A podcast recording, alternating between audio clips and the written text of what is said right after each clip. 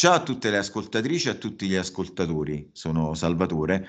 e siete all'ascolto di Radio Quar. Bentrovati a questa pri- prima puntata della Rotta Balcanica in bicicletta, il podcast che trasmetteremo per 12 puntate. E per presentare la serie di, di podcast sono con Giacomo Corticelli, in arte Don Pierce,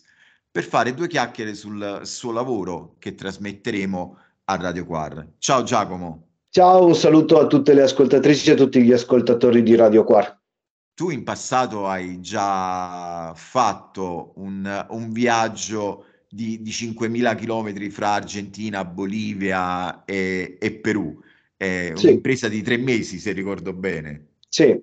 Oggi, oggi parleremo ovviamente della rotta uh, balcanica che è un viaggio che hai compiuto uh, la scorsa estate. E ci racconti come nasce l'idea della rotta balcanica in bicicletta e perché hai, diciamo, sentito l'esigenza di farlo la scorsa estate? Sì, come accennavi prima, io avevo fatto nel 2022 un viaggio di tre mesi in Sud America nel quale, dato che da circa un paio d'anni collaboravo con Radio Onda d'Urto per qualche trasmissione locale eh, con qualche pi- piccola cosa, insomma, così da, da volontario attivista per la radio, allora ho pensato di associare questo viaggio, che appunto era un viaggio alla fine della... era un viaggio che io ho deciso di fare dopo un, il dottorato che era, cui tesi era stata discussa durante tutte le chiusure, del Covid, eccetera, eccetera, ho deciso di fare questo viaggio in Sud America, non ero, mai, non ero mai stato, e visto che collaboravo già con la radio, ho detto magari raccolgo qualche storia e la racconto. Allora che ci ho preso gusto e l'anno successivo ho deciso di rifare un altro viaggio e però ho strutturato un progetto molto più, diciamo, più ambizioso sia dal punto di vista della, dell'audio e quindi della, della, della tecnica eh, de- della costruzione di, che infatti ho chiamato di un documentario radiofonico.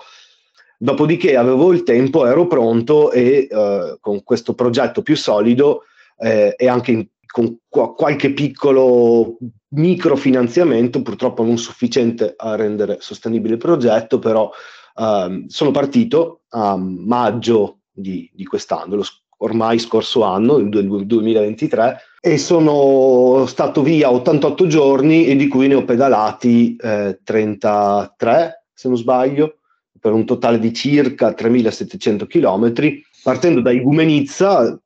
cittadina nel nord-ovest della Grecia, appena sotto l'Albania, nella quale mi sono recato con, il, con un traghetto da, da, Ancona, e poi da Igumenizza ho cominciato a, a pedalare, ho pedalato buona parte eh, della Grecia, attraversando, ma magari poi lo vedremo nello, più nel dettaglio, passando da eh, diciamo Igumanizza, Patrasso, Corinto, Atene, poi sono risalito a Salonicco, da Salonicco ho fatto una piccola tappa a Edirne, al, nord-ovest della, della Turchia, sono poi entrato in Bulgaria dalla zona di Armalli, ho pedalato fino a Sofia, da lì alla Serbia, sud della Serbia, Pirot, Niš, poi Belgrado, poi sono andato nel nord, Subotica, Shid, Sombor e tutta quella zona lì del, della Vojvodina, della pianura, della pianura serba. Sono risceso poi fino a via Berchko a Sarajevo, da Sarajevo sono risalito a Bihać e quella zona anche di Velika Kladuša, eccetera, le zone del nord della Bosnia. E poi eh, ho attraversato una piccola parte di, di, Croazia, ho fatto una tappa a Fiume e ho terminato il lavoro di ricerca a Trieste. Perché farlo in bicicletta? A parte che la bicicletta è un mezzo anche ecologico per viaggiare, perché alla fine io ho preso, a parte, a parte il treno per andare fino a Ancona e il traghetto, mi sono sempre mosso in bici, quindi è, è, è da una parte anche economico, partendo con, con un budget molto limitato per questo progetto eh, viaggiare in, vi- in, bici è chiaramente più economico in termini di denaro, non in termini di tempo. E poi la bici permette di, eh, oltre che un, è un piacere, ha, diversi altri vantaggi, eh, mh, per esempio quello di poter andare nelle, anche in zone molto remote, passando un po' come un turista. Adesso a, a zone remote ci può andare anche a piedi, c'è, ci sono giornalisti che hanno fatto anche lavori di ricerca anche lungo la rotta balcanica viaggiando a piedi. Diciamo che in certe, certe cose, certi anche esperimenti, esperimenti che ho fatto in viaggio, tipo che poi lo racconto anche nel radiodocumentario, un attraversamento illegale della frontiera tra, tra Serbia e, e, e Croazia diciamo che è stato un esperimento che in realtà non era pensato, ma eh, è successo un po' per caso, che non avrei senz'altro fatto se avessi viaggiato in, in auto o, con, con, i mezzi pubblici, con gli autobus o i treni, eh, eccetera, perché era una, insomma, avevo sbagliato strada e, e, e, adesso mi sono trovato una strada che era chiusa, quindi sicuramente un autobus o un'auto non ci potevano passare. Eh, poi quello, il grande vantaggio della bicicletta è che permette anche, affrontando un argomento comunque complesso e pesante e drammatico, permette di digerire. E questo è molto importante perché altrimenti avrei fatto un lavoro molto più ristretto nel tempo, magari ci avrei messo qualche settimana, un mese, andando direttamente a incontrare le organizzazioni, le persone nei posti. Invece la bicicletta permette di, uh, per esempio, che io arrivavo, che ne so, a, a Subotica nel nord della Serbia, sono stato all'incirca una settimana in, in, vari luoghi, poi ho dovuto viaggiare per altri 4-5 giorni prima di arrivare, anche di, eh, prima di arrivare nella, nella, nella, destinazione successiva. Allora che mentre pedali ripensi, hai un sacco di tempo per pensare, questo fa molto bene, e, e rielabori quello che hai visto, lo, lo, lo, lo, rivedi con calma,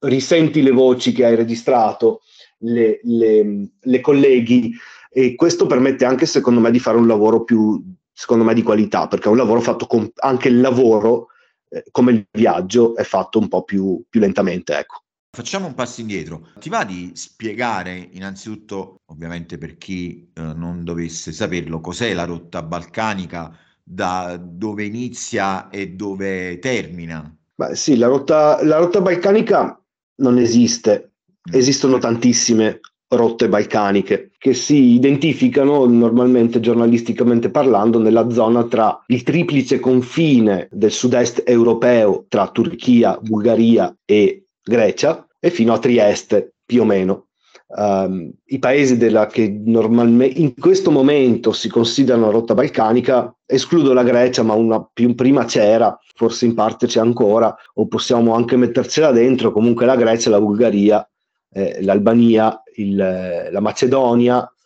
parte il Montenegro, eh, la Serbia, la Bosnia, la Croazia, la Slovenia in, in, realtà anche l'Italia, perché poi anche l'Italia è un paese sì, dove la gente si ferma, ma dove soprattutto molta gente transita e continua verso, verso la Svizzera o piuttosto che verso, che verso la Francia. Il proprio viaggio penso di averteli tutti. Ah, c'è anche l'Ungheria, sì, c'è anche l'Ungheria. Eh, la, le rotte balcaniche sono tante, continuano a cambiare e cambiano a seconda delle opportunità che ci sono di, di attraversare questi paesi. Opportunità che naturalmente negli anni si sono, si sono chiuse sempre di più. Nonostante questo, la gente, le persone continuano a passare, continuano a passare perché nei Balcani, i Balcani sono sempre stati un collegamento tra un, diciamo, l'Europa occidentale e l'inizio dell'Asia e le persone sono sempre passate da lì, sono territori dove si sono scontrati gli imperi e insomma di passaggio di, di, di melange ce n'è sempre stato, solo che adesso ci sono un sacco di frontiere, sono frontiere sempre più difficili, sempre più controllate, sempre più militarizzate e quindi è, è il, passaggio è, è, decisamente, è decisamente duro. Quindi la rotta balcanica, le rotte balcaniche sono un insieme di strade di sentieri, di mezzi di trasporto che sono attraversati da, da migliaia di, di persone, per cosiddette persone in movimento, persone migranti, che cercano di, che arrivano dall'Asia soprattutto, ma non solo, anche dall'Africa, in realtà anche da altre parti del mondo, anche dal, dal Centro America, per esempio, e per, lo, cui obiettivo di queste persone è quello di raggiungere l'Europa eh, centrale, per la, nella, nella grande maggior parte dei casi. Poi anche que- sempre si, si, ten- si tende a generalizzare per spiegare queste cose, ma naturalmente i casi sono tutti diversi e le storie sono tutte diverse. Ecco, così si, può, si, si possono sintetizzare. Da dove provengono i, i, migranti, i richiedenti asilo, i rifugiati che attraversano le rotte balcaniche e, e soprattutto eh, ti faccio mm, magari più domande in una. Uh, in, in, che numero uh, viene attraversata, uh, vengono attraversate queste rotte, in quali condizioni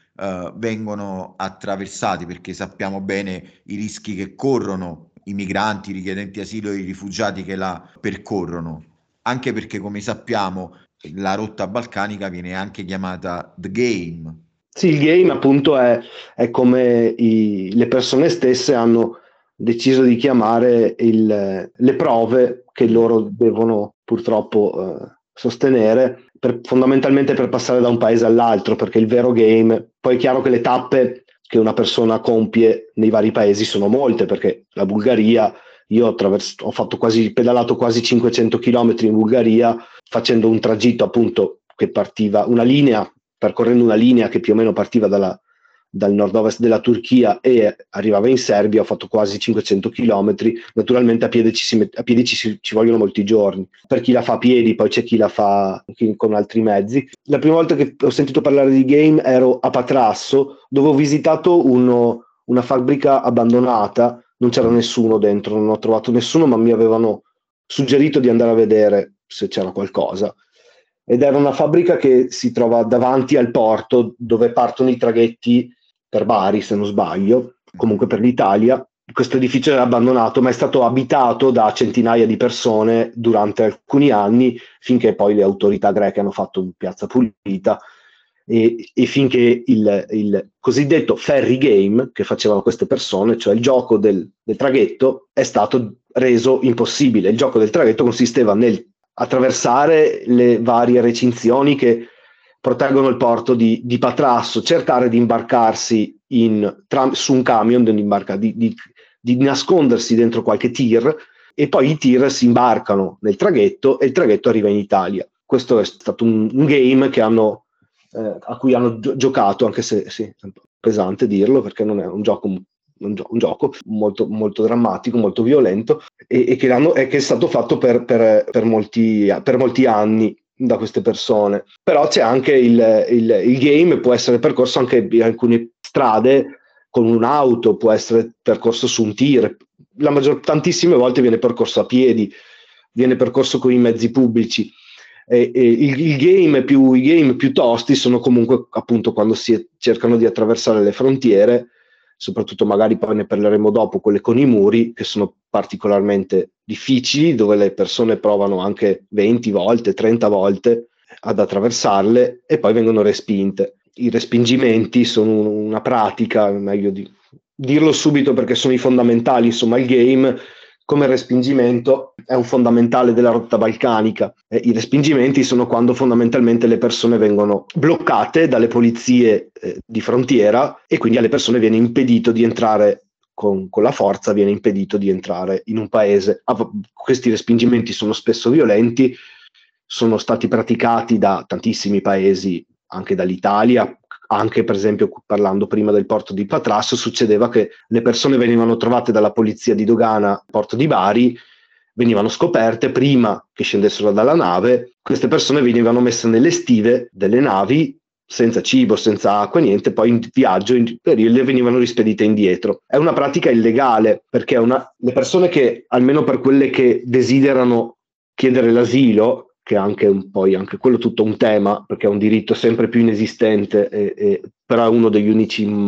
modi per le persone per accedere alle, a, a, al territorio europeo. Allora, impedire alle persone di chiedere l'asilo è contrario ad alcune convenzioni internazionali, tra cui quella di Ginevra, e i respingimenti sono vietati, anche queste, dal, dal diritto internazionale, cioè alle persone non può essere impedito di entrare in uno Stato e richiedere protezione, cioè queste persone devono come minimo essere ascoltate, va capito il motivo per il quale vogliono, da cosa vogliono proteggersi e poi lo Stato può decidere da farsi, può rifiutarle o, o, o, o può accoglierle, ma non può respingerle alla frontiera arbitrariamente come succede a tutte le frontiere. Tra l'altro ci sono respingimenti a catena, ci sono persone che, che vengono trovate sulla frontiera, per esempio italo, italo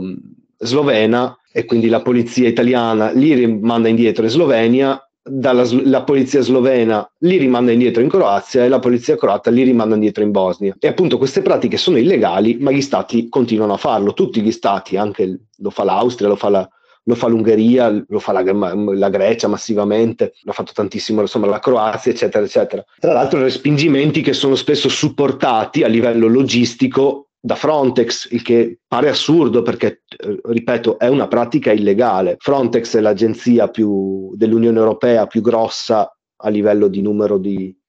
di impiegati e, e, e, più finanziata da Unione Europea, il budget cresce continuamente anno dopo anno e, e ci sono tantissimi casi documentati a livello giornalistico, a livello accademico, dagli attivisti, eccetera, eccetera, in cui agenti di questa, di questa agenzia dell'Unione Europea che supporta le polizie di frontiera dei paesi periferici dell'Unione sono coinvolti in, questa, in queste pratiche. Succede per esempio che in Grecia le persone dalla Turchia prendono dei barchini e cercano di arrivare in Grecia o, o, o addirittura anche la Grecia insomma, è diventata tostissima, ultramilitarizzata, a volte dalla Turchia cercano di oltrepassare la Grecia e arrivare in Italia, da cui poi c'è stato anche il naufragio, il famoso naufragio vicino a Pilos, che sono morte in un colpo più di 600-700 persone, che cercavano appunto di fare questo game, eh, cioè dalla Turchia non passare per la Grecia, ma passargli vicino, per cercare di arrivare in Italia. Allora, queste barche ci sono tanti casi documentati di insomma la polizia di frontiera greca o mh, personaggi eh, a volto coperto, senza uniformi, senza distintivi, che però poi è stato anche documentato, insomma, che fanno parte di questa agenzia Frontex, che tolgono i motori alle barche, le girano e le rimandano indietro, fanno seguire la corrente che le riporta in Turchia o, vengono, o la gente viene abbandonata in mezzo al mare, cioè tolgono, tolgono il motore dalla barca e le lasciano in mezzo al mare. E quindi questa è la pratica dei respingimenti, pushback fondamentale della rotta balcanica, una delle azioni gravissime che, di cui si macchiano gli stati. Gli stessi stati, per riprendere la tua domanda, che sono poi responsabili tante volte delle, delle, disgrazie dalle quali scappano le persone e che percorrono poi anche la rotta balcanica. Perché secondo la mia esperienza, poi la rotta balcanica appunto continua a cambiare, anche le persone che la percorrono, però diciamo che ormai da, da diversi anni il, il grosso, e sicuramente rispetto alla mia esperienza, il grosso delle persone che io ho incontrato venivano dall'Afghanistan e dalla Siria. L'Afghanistan e la Siria, lo, sapp- lo sappiamo bene, insomma, il ruolo che hanno avuto gli stati europei in Nord America nel sovvertire l'ordine, se un ordine c'era, ma all'interno di questi paesi l'esportazione della democrazia degli Stati Uniti in Afghanistan, che poi era un paese comunque già martoriato da conflitti precedenti, però diciamo che quelle, tutte quelle operazioni enormi che noi non ci boh,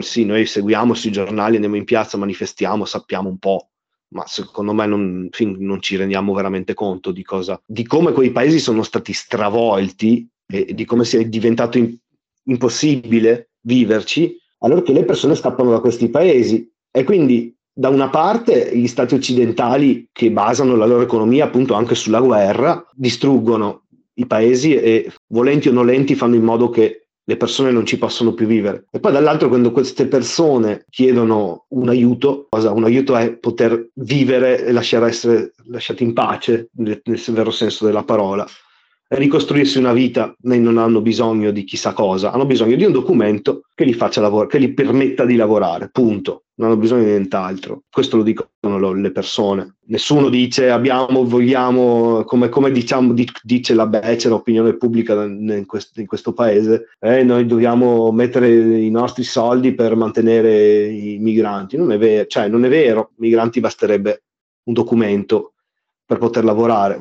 basterebbe farli entrare nella fortezza e dargli loro un documento e permettergli di, di, dargli le carte per, per, ricostruirsi una vita. E quindi da, da, il, grosso delle persone io le ho viste da, tantissime dall'Afghanistan e dalla Siria. Poi però ci sono anche tanti altri paesi che per, per i quali varie, per varie ragioni le persone, le persone partono. A Trieste per esempio ci, in qualche modo arrivano moltissimi, pakistani anche. Ci sono diverse persone anche dal Nord Africa perché tutta una serie di paesi, eh, tra cui per esempio il Marocco la, o la Tunisia, hanno accordi con la Turchia, che è il grande hub della rotta balcanica, quale, del quale si ritrovano praticamente tutti quelli che poi la percorrono, si ritrovano nel senso per, dal, dal quale, paese dal quale passano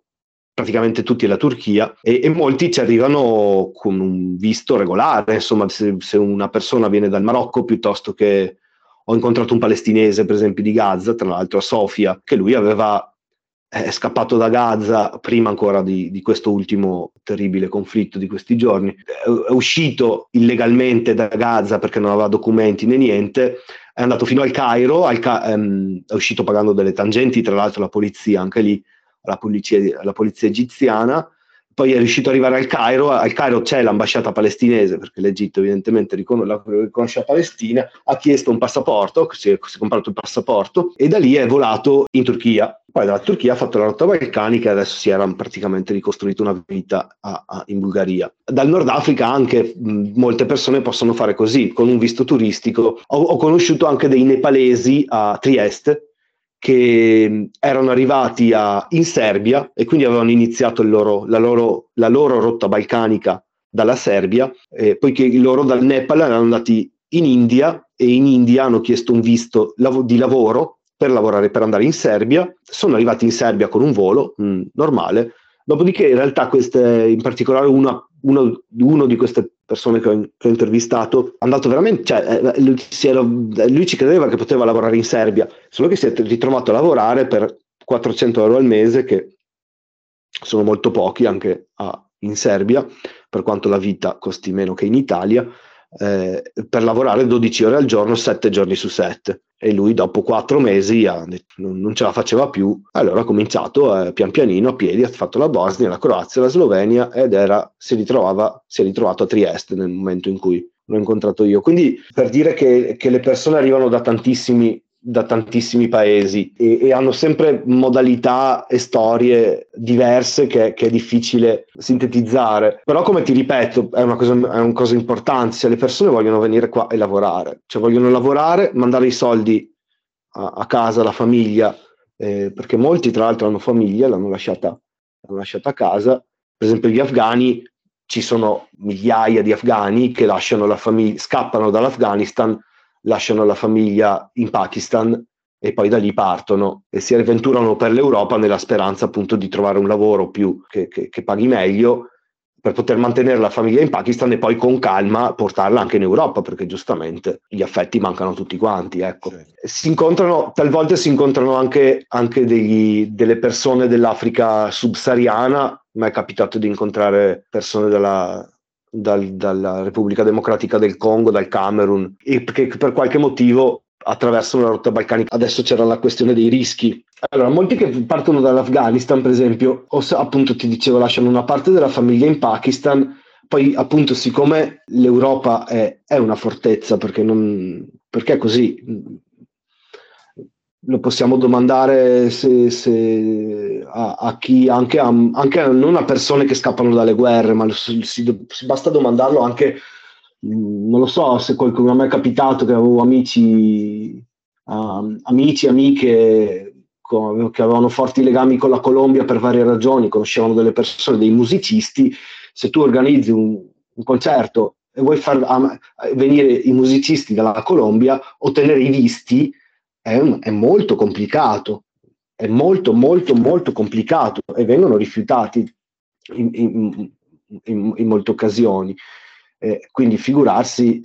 eh, una persona che viene dalla, da, dall'Afghanistan non, non, c'è nessuna, non c'è nessun modo finché sono così lontani per ottenere una protezione, una protezione un, che, che va verso l'ottenimento dell'asilo. Questi devono, per, per, ottenerla, devono arrivare sul suolo europeo. Allora, dal Pakistan, eh, per arrivare sul suolo europeo, le persone vengono via terra, dall'Afghanistan, dicevo, non dal Pakistan. Possono passare dal Pakistan, possono passare dall'Iran, attraversano l'Iran e poi attraversano tutta la Turchia e poi la Bulgaria e via dicendo eh, eh, risalendo i, Bal- i, Balcani, passando frontiere, cioè capendo subito, mi permetto di dirlo io che non l'ho vissuto, delle situazioni assurde, perché queste insomma me le hanno raccontate, io le racconto nel mio radiodocumentario, che le persone dicono sì però è vero che qua la dice, è vero che qua la polizia ci respinge, magari ci picchia, la polizia croata per dirne una, però dice tra, tra la polizia dell'Iran sul confine con l'Afghanistan spara a vista a tutti. Dice io attraversando la, eh, questo c'è in qualche intervista nella mia radiodocumentario tra l'Iran e la Turchia, io mentre stavo attraversando quella frontiera c'erano 15 cadaveri per terra, nessuno li raccoglieva, erano lì. Quindi da subito queste persone che, che scappano, da, per, prendendo il caso dell'Afghanistan, da un paese distrutto, si abituano, so, so, so, a, probabilmente hanno già un, un, un, vissuto, un vissuto di violenza molto importante e poi il trauma e la traumatizzazione delle loro persone continua lungo tutto questo viaggio e spesso si aggrava. Ci sono persone che, che, che diventano matte, ma si incontrano anche nelle nostre città in realtà. Se apriamo bene gli occhi, delle volte, cioè noi non, pens- magari non ci pensiamo che quando vediamo una persona metropolitana o nell'autobus qui nelle nostre città che parla da sola, ha un colore della pelle diverso, non ci pensiamo che quella persona lì a forza di traumi è diventata matta, ma è così, delle, succede per i traumi, per le violenze, per l'impossibilità di riuscire a vedere una qualche possibilità di cambiamento reale della propria condizione, perché ci sono persone che sono in giro da anni, alcune non mica tutte, eh. sempre le storie sono infinite, lo ripeto, ma dopo che sei in giro, a, a, e sei in giro per degli anni a vivere in, in condizioni mm, molto precarie. Disumane si può dire. Sì, per usare un, stavo usando, sì, per usare un eufemismo. E senza vedere un domani, cioè, il, il, cervello dopo un po' si rifiuta e, e, e, e, si gira dall'altra parte. Perché le violenze sono continue. Poi io, mi do, io alla fine del mio radio documentario ho una mia, una mia spiegazione al perché, al perché, queste violenze sono è, atroce, perché siamo in Europa e pensiamo di essere civilizzati e, e eh, tante violenze vengono fatte senza motivo apparente. Per questo poi io, io ho dovuto anch'io crearmi un, una ragione, darmi una ragione ma ci sono delle violenze che, sono, che sembrano gratuite. Per esempio, in Bulgaria le persone vengono umiliate tante volte perché vengono messe nude, vengono riprese dalla, dalla poli- polizia no? che li trova al confine con la Turchia, a volte sono dei gruppi di persone, a volte 4 5 persone, li prendono, li fanno mettere in, li, li spogliano, li fanno spogliare nudi, fatte mettere nude, vengono riprese con i telefonini, e poi i video vengono messi sui social da parte delle e le polizie fanno questo lavoro, è un'umiliazione gratuita. Che senso ha? Cioè, che, che, senso? Non è un. Tu vuoi, va bene, tu hai la, miss- la, tua, la missione che ti ha dato il tuo Stato e, e, e, di, di, proteggere il confine, ma che cosa serve? Non, non, serve a niente mettere a, a nude una persona. E allora poi, anche questo c'è da dire, a me se mi mettono nude, adesso sì, questa situazione di polizia, cioè, però a me star nudo in mezzo alle persone non non mi, causa nessun imbarazzo. Però ci sono persone che vengono da contesti culturali dove essere messi nudi è una delle... è proprio un'umiliazione, è, un, è un'umiliazione. E questi lo, evidentemente lo sanno e, e, non solo li mettono nudi uno a fianco all'altro eh, di fronte a, alla polizia che li guarda e, e li deride, eh, ma poi li mettono anche i video sui social. E, allora questa è, è, è, una violenza è un, è un livello di violenza estremo. E non sono cose ehm, che sono successe, sono cose che succedono continuamente. E ci sono organizzazioni, tra le quali Non Name Kitchen eh, e anche altre, che si sono messe insieme e hanno fatto il, adesso non, non vorrei dire il nome sbagliato, ma il, hanno fatto dei, dei, dei report in, raccolti in dei libri eh, che, che, hanno detto che le case che volevano stamparli, allora le case non hanno trovato una casa editrice che stampasse un libro così grosso in un volume solo, quindi li hanno stampati in più volumi eh, di, di, raccolte di testimonianze che includono queste violenze. E questo è solo da un piccolo gruppo di organizzazioni piccole e con, non con mezzi, eh, diciamo, economici, insomma, tut- sono piccole organizzazioni, ecco e, e hanno messo insieme tanti, migliaia e migliaia di testimonianze di, di queste violenze. Quindi è una, eh, per, dire che è, insomma, è, è, sistematico, la violenza è sistematica e fa, fa, parte del, fa, parte del, game e fa parte della rotta balcanica, una costante eh, di, di, tutti i paesi che poi anche lì si sposta. Io, per quella che è stata la mia esperienza, penso che in questo momento eh, il, dove, posto dove succedono più violenze, appunto quel confine tra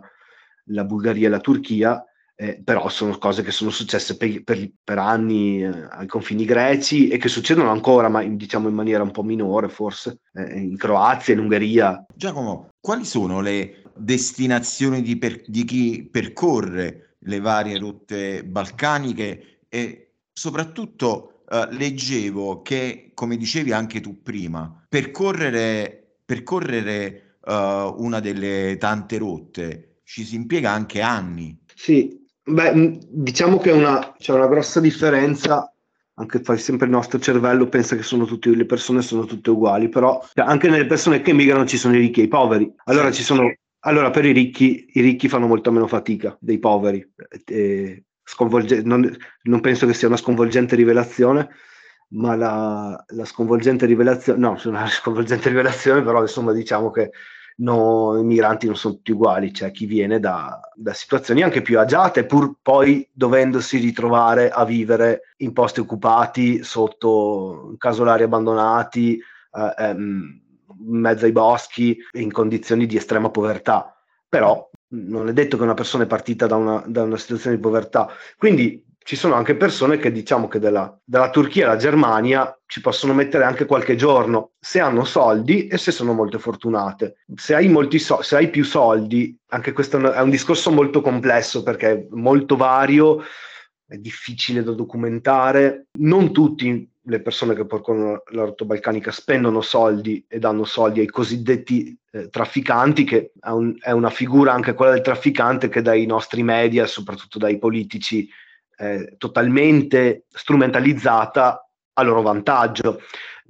Se esistono i trafficanti è perché esistono delle politiche che hanno fatto in modo che i trafficanti off- offrano un servizio a causa della chiusura della fortezza. Se basterebbe aprire le frontiere, i trafficanti non ce ne sarebbero più. E ci sono delle vere e proprie agenzie che io ho aperto TikTok eh, e ho cominciato a seguire dei profili, mi si è aperto un mondo finché ero lì durante la rotta balcanica, perché ci sono proprio delle agenzie che organizzano quasi l'intero viaggio dalla... No, no, che organizzano anche gli interi viaggi a partire per esempio dal Pakistan. Uno dei dal Pakistan dice, boh, mi affido a questa agenzia che ho visto la pubblicità su TikTok, pago in, va- in varie forme queste persone che mi agevoleranno il passaggio mettendomi sui treni, sugli autobus,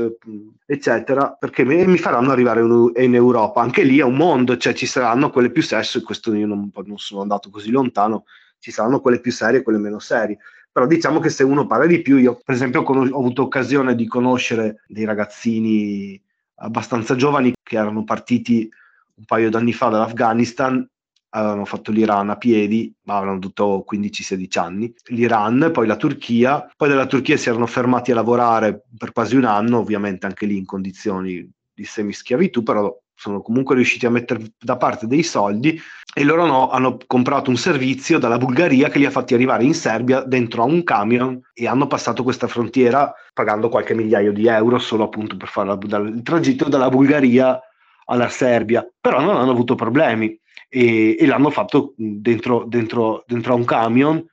che poi è assurdo perché io le ho fa- quelle frontiere lì le ho passate in bicicletta, allora le frontiere hanno tutte i, degli scanner dove i camion pa- fanno passare i camion sotto per vedere se dentro ci sono delle persone, quindi anche lì probabilmente hanno pagato una buona agenzia e la buona agenzia probabilmente ha pagato qualche poliziotto di frontiera perché non si spiega come con un camion si riesca a passare una frontiera um, senza essere scoperti, perché ripeto, eh, sono frontiere che sono estremamente controllate, ultra tecnologizzate, c'è cioè un, un, livello di tecnologia che tra l'altro anche quello è un capitolo mh, mm, che andrebbe esplorato ma tutta tecnologia anche sperimentale, che poi il giorno che l'autorizzano a usarla nei nostri paesi, cioè no- si usa al limite della, della legalità, ma nel momento in cui, come per esempio succede in Bulgaria, dove sono stati usati cosiddetti cannoni a, a ultra, sono dei cannoni a ultrasuoni praticamente, per spingere le persone, quindi con le le termocamere, con le termocamere individuano le persone, quando vedono che le persone si stanno avvicinando alla frontiera sparano con questi cannoni dei, dei suoni talmente fastidiosi che le persone scappano via e non passano la frontiera. Allora, pensa se un cannone del genere si potesse usare dentro una manifestazione, per esempio. Eh, tutti strumenti ultra tecnologici che vengono impiegati per, per, per respingere, per combattere, perché questo è eh, le, queste persone, per tenerle lontane, per tenerle lontane in, in tutti i modi. Quindi ecco, ci sono molti modi, ci sono quelli che non hanno soldi, fanno, vanno a piedi, vengono, però diciamo che mediamente tante persone di, parlano di, da, dalla Turchia al centro Europa parlano di aver speso 10-12 mila euro. Alcuni, pa- alcuni ne parlano in Bulgaria che li hanno già spesi 10 mila euro e sono solo in Bulgaria e non riescono ad andare oltre. Però è un, è un, mondo molto complesso anche quello lì in cui io non mi sono addentrato ed è molto difficile da capire. Però sì, c'è un, sicuramente un grosso giro di, di soldi anche, sia da, da, da, parte dei migranti che li spendono per infrangere i confini, ma soprattutto da parte degli stati che cercano di fermare queste persone, che investono cifre assurde in sistemi di protezione, in sistemi che causano violenza a partire dalle nostre città, dai nostri ospedali, dalle nostre scuole potrebbero essere spesi in maniera migliore dal nostro punto di vista. Senti Giacomo, prima parlavamo di fortezza Europa, ovviamente che vengono, viene difesa anche e soprattutto dai muri che sono stati eretti in uh, Bulgaria, Ungheria e, e, Macedonia proprio per impedire l'attraversamento non solo dei loro paesi ma anche per Uh, diciamo, difendere la, la, fortezza. Durante il tuo viaggio ti è capitato di incontrarne qualcuno di questi muri? Sì, allora il primo che, mh, al quale mi sono avvicinato, la prima frontiera alla quale mi sono avvicinato, ma sono rimasto lontano perché mi aveva mh, avvisato che anche giornalisti, fotografi sono stati arrestati in maniera arbitraria dalla polizia greca sul lungo confine, non lungo neanche troppo in realtà, tanto il confine con la Turchia. Eh, che è un confine ultra militarizzato che io ho percorso lungo la strada che diciamo va più o meno da Alessandropoli fino a Svilengrad ed Irne, quindi che percorre più o meno lungo il confine turco-bulgaro, scusa, greco-turco, e poi arriva in, vicino alla Bulgaria, e lì ci sono alcuni pezzi di muro ed è un, una zona ultra militarizzata che fa, fa paura, a me ha fatto paura, perché, perché iniziano molto prima di avvicinarsi al fiume Evros, che è la, diciamo, la frontiera naturale tra la Turchia e la Grecia, iniziano già molto prima i pattugliamenti militari e, e, e, di polizia, le torrette di guardia, le telecamere, i, tutti i cartelli minacciosi che dicono di non fotografare, che di qua non si può andare, di zona militare, eccetera, eccetera. Quindi avvicinarsi a quella frontiera è, è di fatto entrare in una zona militare, con tutte le conseguenze del, caso. E quindi lì a quella frontiera mi sono avvicinato, ma non sono arrivato fino a, a proprio vedere, a vedere i pezzi di muro che sono,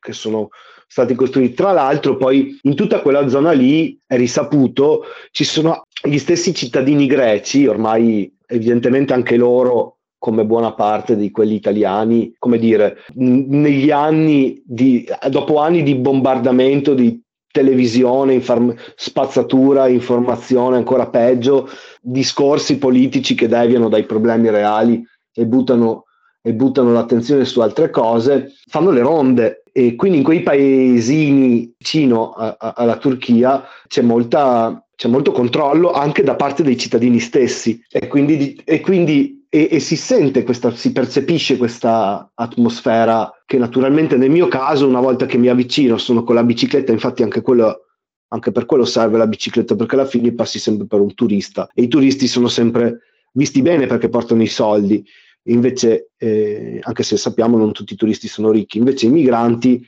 che sappiamo non sono tutti poveri, sono sempre visti come i poveri e quindi sono sempre visti male. Quindi anche io entrando in un paesino, diciamo, non è che a mi segnalano, le persone sono anche gentili, i greci sono un bel popolo mediterraneo, eccetera, accogliente, per me. Però allo stesso tempo,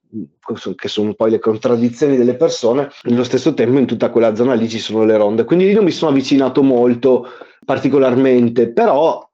Oh, quando, sono, quando ero nel nord della Serbia, invece, nella zona diciamo che va tra Subotica, Sombor e, e, e Shid, quindi il confine con la Croazia e con l'Ungheria c'è tutto il muro di Orban. E quello sì sono andato a vederlo perché lì ho detto dalla parte serba non è zona militare la Serbia ha tutto il suo lato di violento verso, verso i migranti eccetera eccetera però diciamo che non impedisce certo ai migranti di uscire talvolta lo fa perché poi anche le pressioni politiche che vengono messe sulla Serbia da parte dei paesi Unione Europea in primis l'Ungheria per impedire ai migranti di passare, insomma ci sono queste pressioni politiche, però in realtà la Serbia le persone lascia passare sul territorio perché sanno che se ne vanno e che non si fermeranno, che non si fermano in Serbia, ecco. Quindi allora ha detto quel muro lì, io vado a vederlo, sono andato proprio a ridosso di questo muro, l'ho fotografato, tra l'altro ho trovato una vecchia torretta di guardia che evidentemente risaliva al periodo dove lì la frontiera era quella tra Unione Sovietica e Jugoslavia e ho potuto salire su questa torretta. E insomma questo muro lungo centinaia, centinaia e centinaia di chilometri, praticamente lungo tutta la frontiera tra la Serbia e l'Ungheria e tra l'Ungheria e la Croazia, alto 4 metri, composto con comprensivo di eh, videosorveglianza, filo elettrico e poi in realtà il muro è doppio perché in mezzo ci passa una strada dove, eh, una strada dove passano solo veicoli militari che appunto possono intervenire rapidamente a seconda che i loro vari sen- sensori, telecamere, droni e quant'altro segnalino la presenza di migranti e allora possono viaggiare molto velocemente lungo la frontiera e intercettare le persone. Quindi il muro è doppio, in mezzo ci passa una strada. E, e, e, e poi, vabbè, parlando anche con le persone, nonostante sia stato raccontato ai, ai cittadini ungheresi eh, che questo era il modo per impedire ai migranti di entrare in Ungheria, in realtà ci passano lo stesso, solo che è estremamente difficile, estremamente violento e naturalmente eh, la polizia ha modo, essendoci un muro, ha modo di rallentare decisamente le persone e di beccarle e di respingerle. Eh, cosa succede? Che loro e le persone per passare questo muro o fanno dei, delle gallerie, dei buchi, ci passano sotto, oppure ci mettono delle scale, anche se il muro è 4 metri, ma ci sono delle scale, eh, anche, eh, mettono la scala, passano dall'altra parte, passano la prima, la prima, la prima, il primo muro,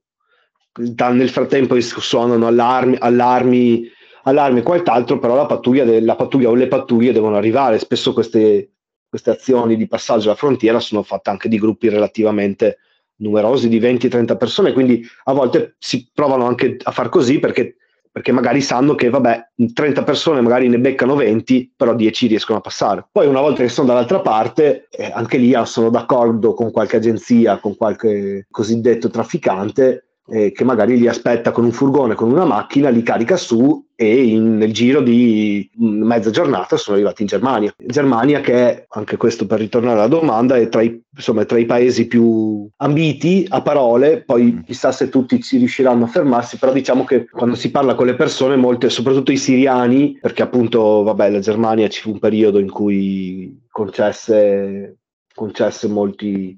molti visti ai siriani, quindi anche per questioni insomma, di comunità, di, di, di, di legami, di um, questioni familiari, molte persone puntano alla, puntano alla Germania, ma insomma che, che, che la, il paese diciamo che si sente nominare di più in assoluto e alla lunga. Che, che, che, sottolineavano anche il fatto che appunto per queste persone soprattutto l'importante era partire e poi dove arrivare a volte non lo sanno. Giacomo, scusami, tu hai stato a Corinto, Atene, uh, Salonicco, quindi in Grecia, in Bulgaria, uh, in, in, Serbia, in uh, Bosnia, uh, quali sono le differenze tra questi paesi, diciamo, della rotta balcanica, diciamo, rotta balcanica che hai tu percorso? Ma diciamo che per le persone che percorrono la rotta balcanica è sempre difficile, cioè tutti i paesi in, in maniera diversa sono difficili. Allora, il paese che più mi ha sconvolto, anche perché era l'unico in cui non ero mai stato, è stata la Grecia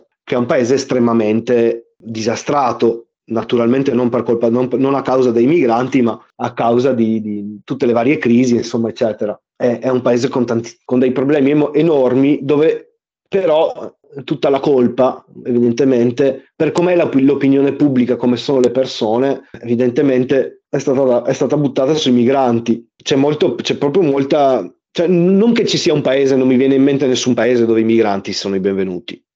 Questo mm. non, non, c'è un paese dove i migranti sono i benvenuti. Ci sono delle isole felici in tutti i paesi dove i migranti sono i benvenuti, ma in generale non lo sono. E in Grecia, eh, cioè il governo proprio, come quando, quando ero lì, per esempio, c'era mi hanno raccontato più in varie occasioni persone diverse che c'era tutto un programma del governo, del governo precedente, diciamo del centro-sinistra, che naturalmente non si è differenziato per essere più accogliente nei confronti dei migranti però magari non arrivava a prendere certe decisioni perché aveva comunque messo in piedi un progetto di, di housing sociale di, di, per i richiedenti asilo e con i soldi di Unione Europea, cioè Unione Europea pagava le case per i richiedenti asilo in Grecia. Ecco, il governo di destra ha vinto le elezioni e ha sospeso questo programma, cioè, nonostante non pesasse minimamente sulle casse di questo paese. E quindi è, è proprio anche questa cosa che raccontavo prima delle ronde dei cittadini, sono cose, sono cose che dici con un'opinione pubblica che è diventata così piena di odio, è chiaro che hanno identificato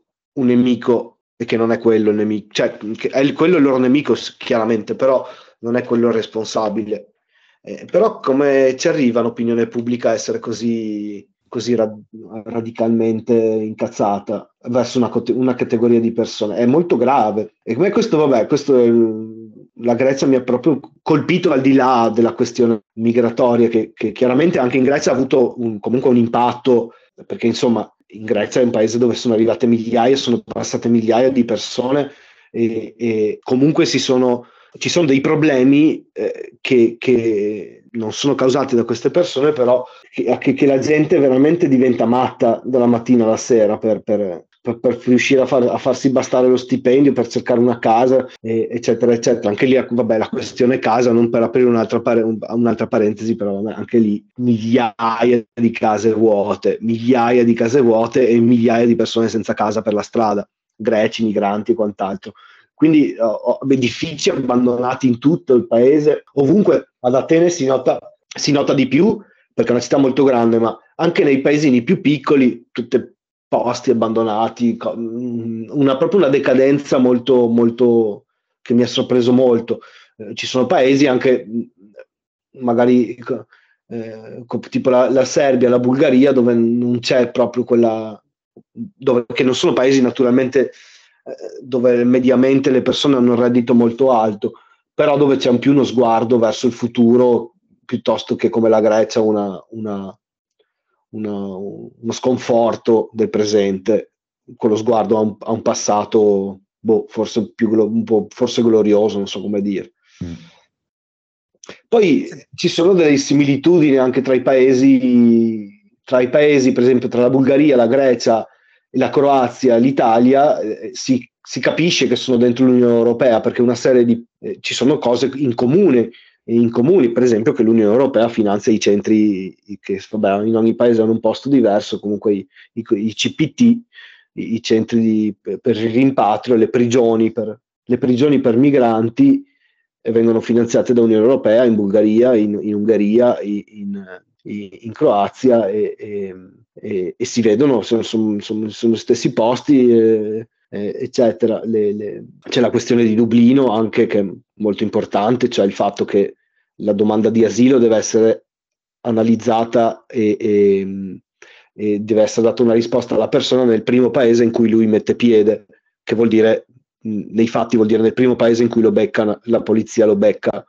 O dove queste, persone, queste persone si dichiarano alla polizia per chiedere l'asilo, però chiaramente nessuno vuole dichiararsi in Bulgaria perché si sa che la Bulgaria è un paese più complesso anche poi per, eh, per quanto riguarda l'assistenza a, è, a, quello che può essere il periodo di, di, che prende l'analisi del, del,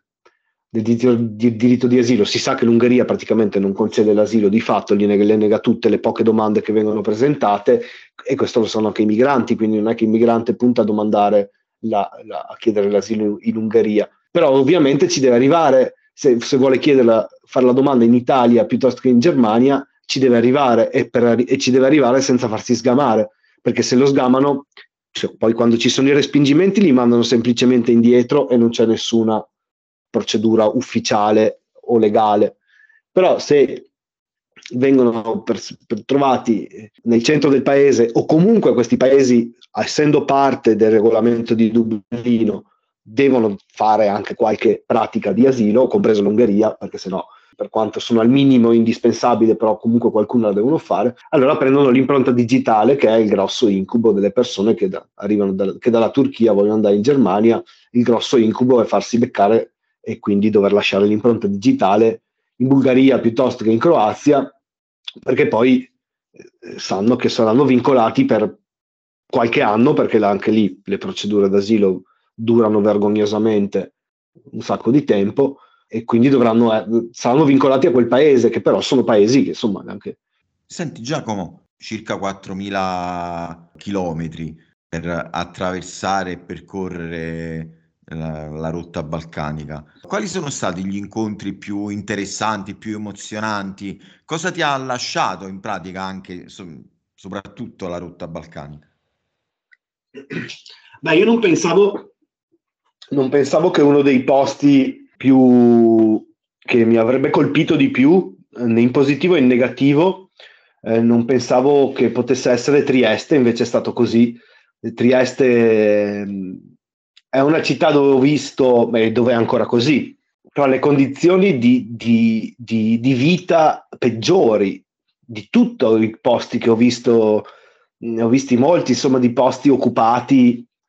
abbandonati, dove le persone trovano un rifugio, un riparo. A Trieste, fuori dalla stazione centrale, voi andate a Trieste col treno, uscite dalla stazione centrale, girate subito a destra, c'è un mega edificio abbandonato che era un, un vecchio deposito di, di, cereali, credo, costruito ancora ai tempi delle, dell'impero austro-ungarico, di Trieste era forse il porto, uno dei porti, porto principale, eh, e quindi era un deposito di grano che poi era già nel dopoguerra in disuso eh, e adesso è completamente, completamente abbandonato e allora le persone in arrivo dalla rotta balcanica trovano, trovano, trovano accoglienza lì accoglienza che però dovrebbe essere in delle strutture eh, gest- che sono gestite da, dalle varie dove le persone dovrebbero essere mandate dalla prefettura una volta che arrivano e esprimono la doma- la, l'intenzione di chiedere l'asilo o la protezione internazionale, che è il caso di queste persone che vivono nel silos, non dovrebbero vivere nel silos, ma dovrebbero essere messe in delle strutture gestite dalle varie organizzazioni che si occupano di questo in Italia finché la domanda di asilo viene, viene, viene. Ma questo non si sta facendo e questa situazione è peggiorata naturalmente con il governo, con il governo di, di eh, con l'ultimo governo Meloni, con il governo Meloni, ma naturalmente era iniziata anche prima perché la, il diritto d'asilo e la, di conseguenza l'accoglienza cosiddetta, il sistema cosiddetto di accoglienza è in fase di veramente di essere smantellata, di, di, non, di non, quasi... È, è, rimasto l'unico strumento per le persone per, arri- per arrivare e per avere un, un, diritto ad abitare in Europa ed è appunto lo stanno, però lo stanno, lo stanno completamente smantellando questo sistema. Quindi queste persone hanno le carte in mano, proprio letteralmente, a Trieste, che dicono che possono vivere che, possono avere, che hanno diritto all'accoglienza, quindi dovrebbero avere un letto, insomma, finché... E non ti lo danno, perché non ci sono posti e perché non, non si stanziano i fondi per, per, per, per, aprire nuove strutture e per accogliere questa gente. Poi naturalmente Trieste è più sotto pressione di altre città, essendo una città di, di frontiera, e, e, e, e quindi ci arriva più gente e queste persone rimangono a vivere. Si parla di 300-400 persone mediamente, ma che vivono in questa struttura abbandonata in mezzo a, a, ai, ratti. Eh, io sono stato lì dei paio di giorni alle 7 di sera dovevi scappare perché c'erano montagne di zanzare. Quando piove diventa un fango, un fango tutto, tutto fango, perché ovviamente piove dentro una struttura distrutta e ci piove dentro, eh, non ci sono servizi, non c'è acqua, non c'è corrente, non c'è gas, non c'è niente. E, e, e questa situazione è assurda. Un numero così grande di persone che vivono in un posto abbandonato in quelle condizioni io non l'ho visto neanche al nord della Serbia, che ci sono diversi di questi posti, eh, ma non, non, sono così, non mi hanno così impressionato, per quanto certo mi hanno impressionato, come questo a, insomma, a Trieste, fuori dalla stazione centrale. La cosa bella è che Trieste ha l'altro, l'altro lato della medaglia di Trieste è bellissimo perché poi tutte queste persone la sera si ritrovano in Piazza della Libertà, che è una piazza che grazie agli sforzi di, anche, di, anche di, di Lorena Fornasir, dell'Associazione Linea d'Ombra, eh, ma non solo, ma anche degli, di altre organizzazioni che operano sul territorio, la Diaconia Valdese, eh, la Caritas, e soprattutto grazie al numero di attivisti e di attiviste che si sono, diciamo, infiltrate con il loro, trovando un lavoro in quel sistema lì della, diciamo, dell'accoglienza, eh, e però partendo con, un, pass- con un, un, passato, un presente, una formazione da attivisti, si sono, si sono um, hanno la possibilità di lavorare con queste persone in arrivo lungo la rotta balcanica e, e di sostenerle e anche di, di di trovare una, una, una come si dire, come dire, una, un signific- di dare un significato politico alla loro condizione e, e anche di, di, eh, di cercare, in qual- cercare, in qualche modo di prevenire le situazioni che si presentano subito a, come fosse un benvenuto no? eh, nel paese, che eh, ovviamente le persone non, hanno diritto all'accoglienza, hanno la carta che gli dice che hanno diritto all'accoglienza e devono vivere nel silos. Sono senza soldi e quindi cosa fanno? Eh, vanno a lavorare, non hanno i documenti per lavorare e quindi dove vanno a finire? Nei cantieri navali, nei cantieri, eh, nei cantieri della città o della provincia, nei campi e, e a lavorare in condizioni di, di, di, di sfruttamento, eh, senza contratti, e cioè, senza niente e, e questo è il benvenuto a queste persone che sono state talmente traumatizzate nel loro percorso che sono disposte, che ormai sono talmente vulnerabili che sono disposte a tutto. Quindi figurati dopo che hai passato il confine con l'Iran che ti sparavano dietro, dopo che, eh, che sei stato magari che sei stato abusato, eh, che c'è anche quel problema lì mh, per i bambini, per le, per le donne da qualche trafficante o da qualche violento lungo la rotta, dopo che hai, hai abitato, hai abitato coi, coi topi, ti sei spaccato i piedi camminando dei boschi la notte, ehm, eccetera, eccetera, eccetera. Eh, ti prepongono un lavoro in nero a, a, a, a 30 euro al giorno a Trieste e cosa fai? Gli dici di no. E quello è il processo di vulnerabilizzazione, e quello lì è il sistema che vince. Cioè il sistema ha fatto di tutto per non farti arrivare, sapendo in realtà che l'efficienza, non c'è, non c'è l'efficienza in nessun sistema, nessuno Stato è efficiente al 100%. Eh, sapendo che ci sono le falle, sapendo che le persone arrivano lo stesso, e quando arrivano sono pronte per farne, eh, sono state, sono passando dal tritacarne della rotta balcanica, sono pronte per, mettere, per metterle a, a servizio di questo sistema. Verissimo. E, e, questa è un po' quello, quella, la, mia, la mia versione finale. Però ecco, a Trieste c'è anche tutta la parte bella di, di attivisti, di volontari, di scout che alla sera si mescolano tra queste persone che escono dal silos, che vanno in Piazza della Libertà davanti alla stazione, ehm, che stanno insieme, che discutono, che eh, che vengono curate le persone perché tanti insomma, ci sono anche medici e, ehm, le persone che appena arrivate spesso hanno bisogno di cura eccetera eccetera. Quindi c'è una bella una risposta una solidarietà bellissima e, e forte potente che io ho visto solo a Trieste. E, e in maniera proprio così anche di mondi diversi no? Perché chiaramente Caritas con un attivista de, de, del, del, centro sociale della zona non è che eh, per forza, eh, però in quel contesto eh, si, si, incroci, si, incrociano, si parlano, si sostengono, si fanno forza e cercano di dare risposte soluzioni, eh, cosa che è difficilissima, a queste persone, prendendo di fatto, come succede e come fanno molte organizzazioni lungo la rotta balcanica, prendendo il posto e facendo il lavoro che dovrebbe fare lo Stato. Infatti sì, te lo stavo dicendo, soluzioni che dovrebbero arrivare dalle istituzioni, ma che invece arriva da chi si sporca le mani sul, sul campo, che lotta tutti i giorni, e parlo ovviamente delle attiviste e degli attivisti. Sì, sì. Beh, ma poi parla, ma non solo, perché sì, ci sono, un sacco, ci sono un sacco di persone che mettono a disposizione il proprio tempo la, e la propria energia e non dovrebbero farlo, non, non, dovrebbero fare tutt'altro nella vita, invece,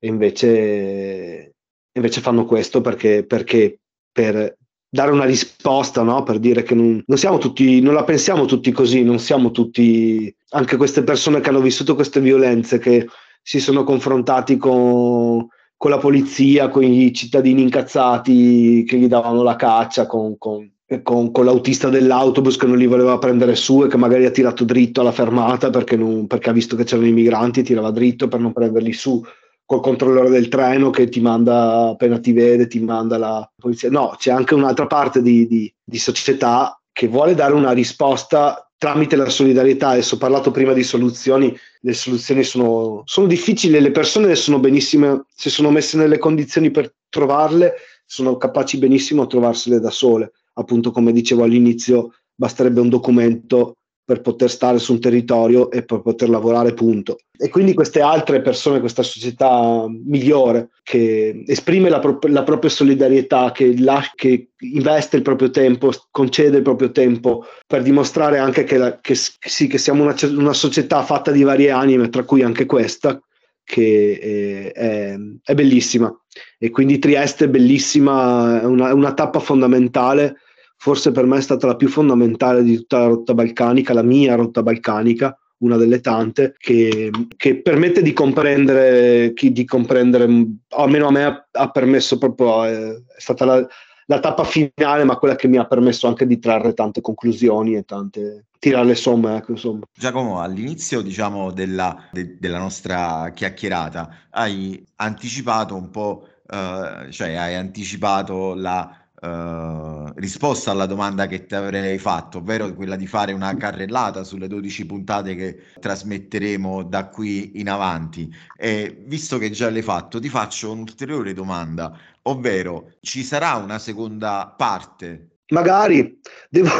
se volete contribuire a una seconda parte, chi ci ascolta c'è sempre il crowdfunding aperto su buonacausa.org barra cause barra don pairs e magari più avanti, adesso no, adesso farò un giro di presentazioni nei prossimi mesi per far conoscere quello che succede, insomma che la cosa per me l'obiettivo del progetto per divulgare quello che è stata la mia rotta balcanica, la mia ricerca. E poi sì, mi, certo mi piacerebbe, però non, non ci sono i fondi, ma diciamo che eh, eh, tanto vediamo di recuperare un po' di quello del progetto precedente. A me piacerebbe molto, senz'altro, andare, succedono cose assurde e che vengono sempre raccontate troppo poco, anche nei confini, nei confini occidentali del, del, nostro del paese, penso a, a, tutta la zona di Ulx, no, dopo la Valsusa, ma anche la, la zona di Ventimiglia, quindi confine, tutto quel confine lì sulla Francia è un confine molto caldo e anche lì è un confine estremamente militarizzato dove succedono,